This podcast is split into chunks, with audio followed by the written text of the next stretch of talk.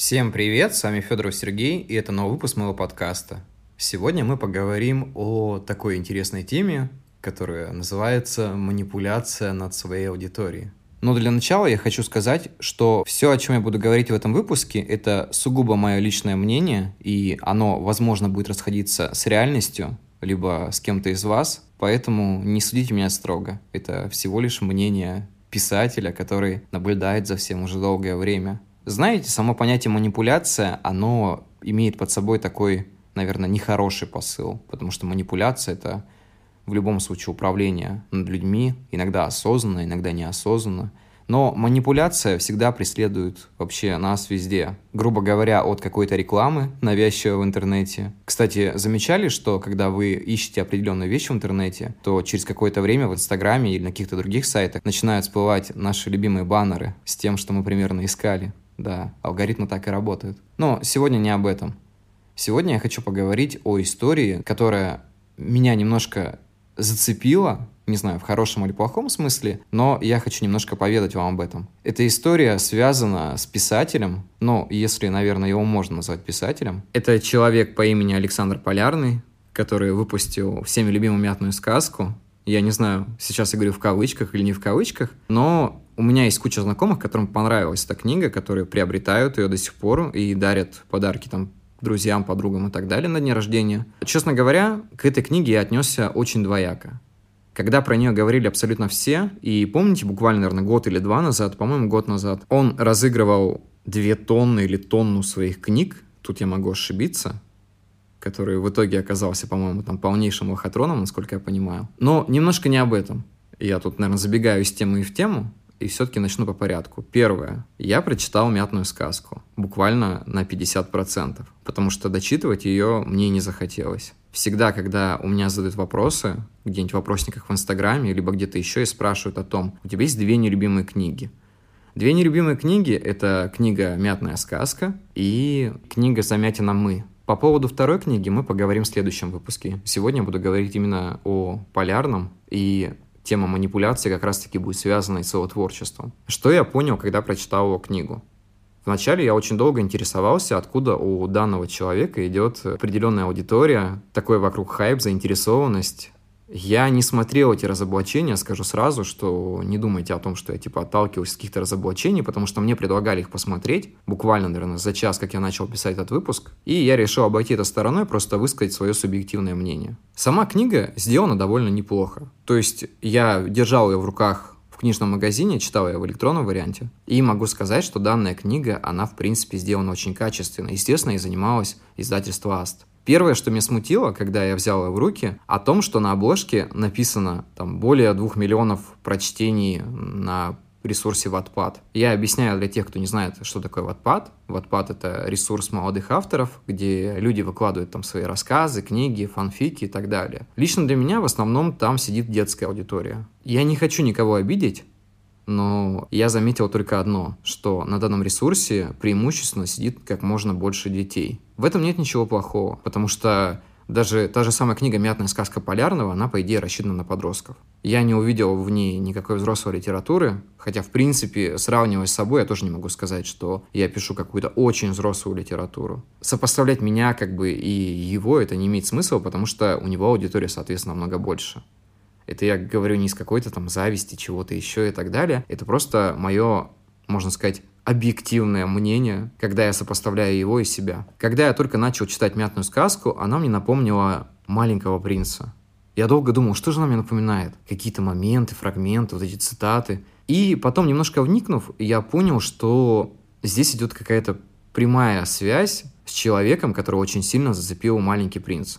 «Маленький принц» Соло — это прекрасная книга, я очень люблю эту книгу. Она рассчитана и для детей, и взрослых. Ее действительно читать всегда очень интересно, и ты находишь в ней что-то новое. Там рассказаны простые истины, которые мы иногда очень часто забываем. Книга Полярного же основана на каких-то ванильных цитатах. Ну, то есть в стиле, знаете, чего? В стиле попытаться забыть, значит всегда помнить. Или что-то в этом роде. Я не помню уже конкретно. Я не могу конкретно пересказать, что там было, но вот, по-моему, примерно так и было. Книга, возможно, для определенной аудитории. То есть э, я посмотрел отзывы после прочтения половины книги и увидел то, что у него куча негативных отзывов, Конечно, мне стало его даже немножко жаль в этом плане, потому что, ну, действительно, человек старался, видно, что старался. Просто у меня сложилось одно такое впечатление, что человек делал просто повесть. В этом моменте мы переходим к технической части. Повесть, которую он решил сделать книгой. Посмотрите на вторую главу э, этой книги, где просто половина страницы она пустая, такое чувство, что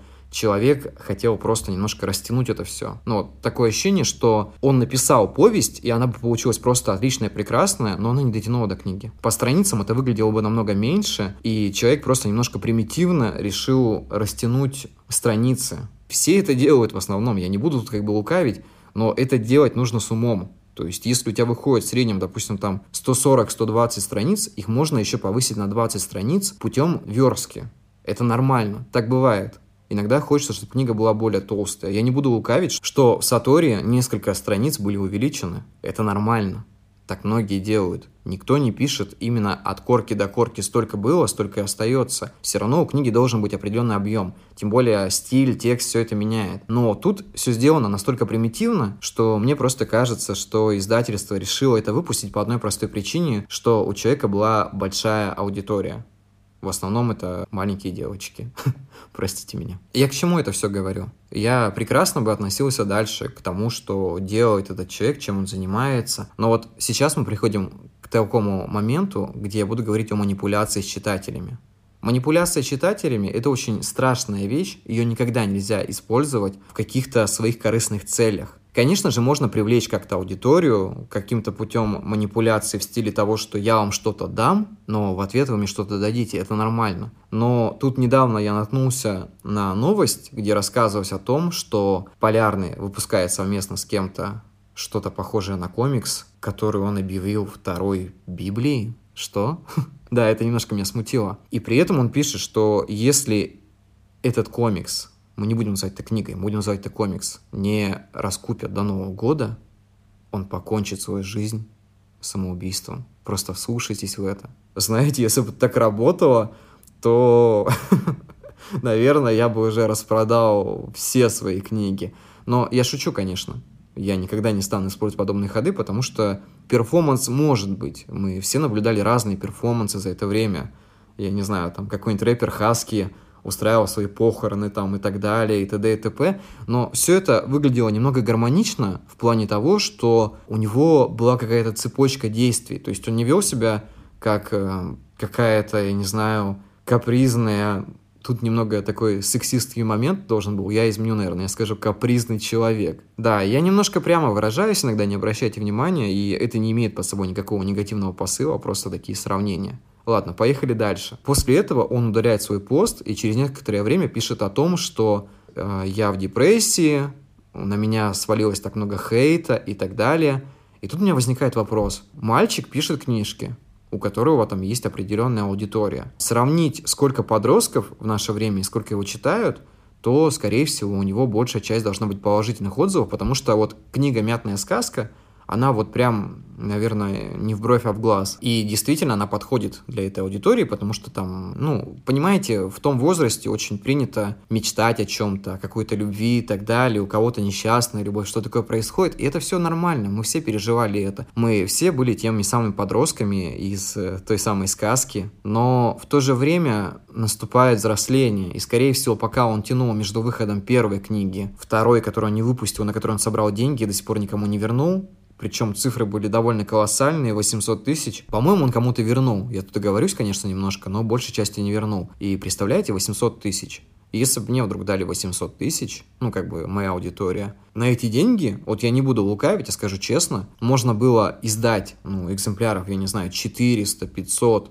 в каком-нибудь провинциальном издательстве, но в очень хорошем качестве такие книги. И остальные деньги пустить там, допустим, на развитие, рекламу и так далее. Потому что деньги очень неплохие. Для писателей это прям, ну, довольно вообще хорошо, я считаю. 800 тысяч получить на старте, это, ну, я не знаю, прям мана небесная, по-другому никак. Ладно, тут я продолжу немножко. И тут я начинаю думать все-таки, что, скорее всего, травля пошла с того, что проблема не в аудитории, которая тебя там плохо ценит и так далее. Тебя в любом случае ценит какая-то определенная аудитория, и у тебя остаются постоянные читатели. Знаете, есть такие люди супер токсичные, которые ведут там каналы на ютубе и так далее. Ну, я не знаю, давайте пример поставим Артемия Лебедева который иногда очень сильно перегибает палку и пытается усидеть своей попой на двух стульях. То в одну сторону, то в другую и так далее. Пытается и вашим, и нашим, и я либерал, и в то же время там с... Ну, ладно, тут как бы я немножко буду тоже перегибать палку, поэтому не стану. Но в то же время есть люди, которые его там ценят и которые действительно любят его творчество. Я, конечно, не в их числе, но частенько я смотрю его новости, мне интересно иногда, как он там что думает. Иногда он говорит довольно хорошие вещи. Тут как бы спорить с этим бессмысленно. Я считаю, что иногда в, нем действительно как бы есть какой-то смысл, иногда, конечно, нет. Ну и я думаю, что у Полярного, в принципе, та же самая ситуация. Я к чему это все начал? Мы говорим о теме манипуляции, и я так долго подводил, рассказывал краткую предысторию, тем более немножко сумбурно. И сейчас я просто понимаю, что данный персонаж изжил себя еще на начальном этапе своего творчества, а это очень страшно, когда ты выпускаешь первую книгу, и потом просто кладешь, э, сами знаете что, на всю свою аудиторию ну, как бы за что боролся, на то и напоролся. И после этого ты появляешься снова и говоришь, да, ребят, вот мы сейчас совместно то-то, то-то делаем, вы должны скупить мои книги, иначе то-то, то-то я сделал с собой. А теперь давайте просто вдумаемся. У человека подростковая аудитория. Человек навязывает людям какие-то свои трагические действия дальнейшие. Он говорит о том, что я сделаю с собой то-то, то-то. Дети в этот момент что думают? То есть он является для них определенным примером он является для них писателем. Но получается это манипуляция над людьми. Правильно ли это? Нет, нисколько это неправильно. И говорить о том, то, что ты там весь такой депрессивный, из-за этого в тебе это выходит, ты общественное лицо. Если у тебя есть огромная аудитория, а у него, извините, как бы как минимум, по-моему, миллион подписчиков в группе ВКонтакте, там где-то еще и так далее, за ним следят очень большое количество людей. У меня и аудитория не такая уж и большая, но при этом я все равно понимаю, что, как говорится, иногда за языком нужно следить, потому что многие люди смотрят на тебя как какой-то морально-нравственный ориентир. Или ты изначально говоришь, что я не морально-нравственный ориентир, и все-таки как бы ведешь себя маргинально, или как там по-другому можно это еще выразить? Ну, как, как захотите, так и выражаете. Или ты ведешь себя довольно адекватно. То есть ты показывал себя хорошей стороны, ты говорил, я разыгрываю там свои книги, мне это не жалко, я хочу все там для своей аудитории сделать и так далее. Ты весь такой хороший, а после этого ты вдруг ведешь себя, ну, я не знаю, не очень хорошо. Вы же знаете, что в этом подкасте я не ругаюсь матом. Хотя иногда стоило бы это сделать. Ну, вот такая вот манипуляция над аудиторией. В чем мораль всей этой истории? Мораль в том, что, как говорилось, в старом фильме Балабанова, который, наверное, многие вспомнят, когда я скажу, «Бери ношу по себе, чтоб не падать при ходьбе». Ну, как-то так, ребят. И тут немножко от себя, что не нужно манипулировать над своей аудиторией, нужно любить свою аудиторию, уважать и держать свои слова. Если ты сказал, мы скидываем деньги, и я выпускаю книгу, ты ее выпускаешь. Если ты говоришь о том, что я буду выпускать вторую книгу, к слову, я, наверное, не успел сказать, он там обещал вторую книгу, до сих пор ее не выпустил. Вот на ней, по-моему, сборы и были. Ты ее выпускаешь. Не нужно обманывать людей, потому что любой обман рано или поздно заканчивается каким-то определенным наказанием. Пускай это будет даже не какое-то там действительно такое страшное наказание, но иногда наказание бывает такое, что оно просто морально ломает тебя изнутри. Полярному я могу просто пожелать изменить свои взгляды на жизнь, изменить э, какое-то свое творческое движение в более правильное русло и заняться действительно чем-то полезным. И, возможно, этот парень еще принесет в литературу что-то действительно такое, что когда-то назовут бестселлером. И, возможно, это станет классикой. Ну, а с вами, ребят, я буду прощаться. Это был такой мой маленький критический выпуск. Всем спасибо, до скорых встреч и всем пока.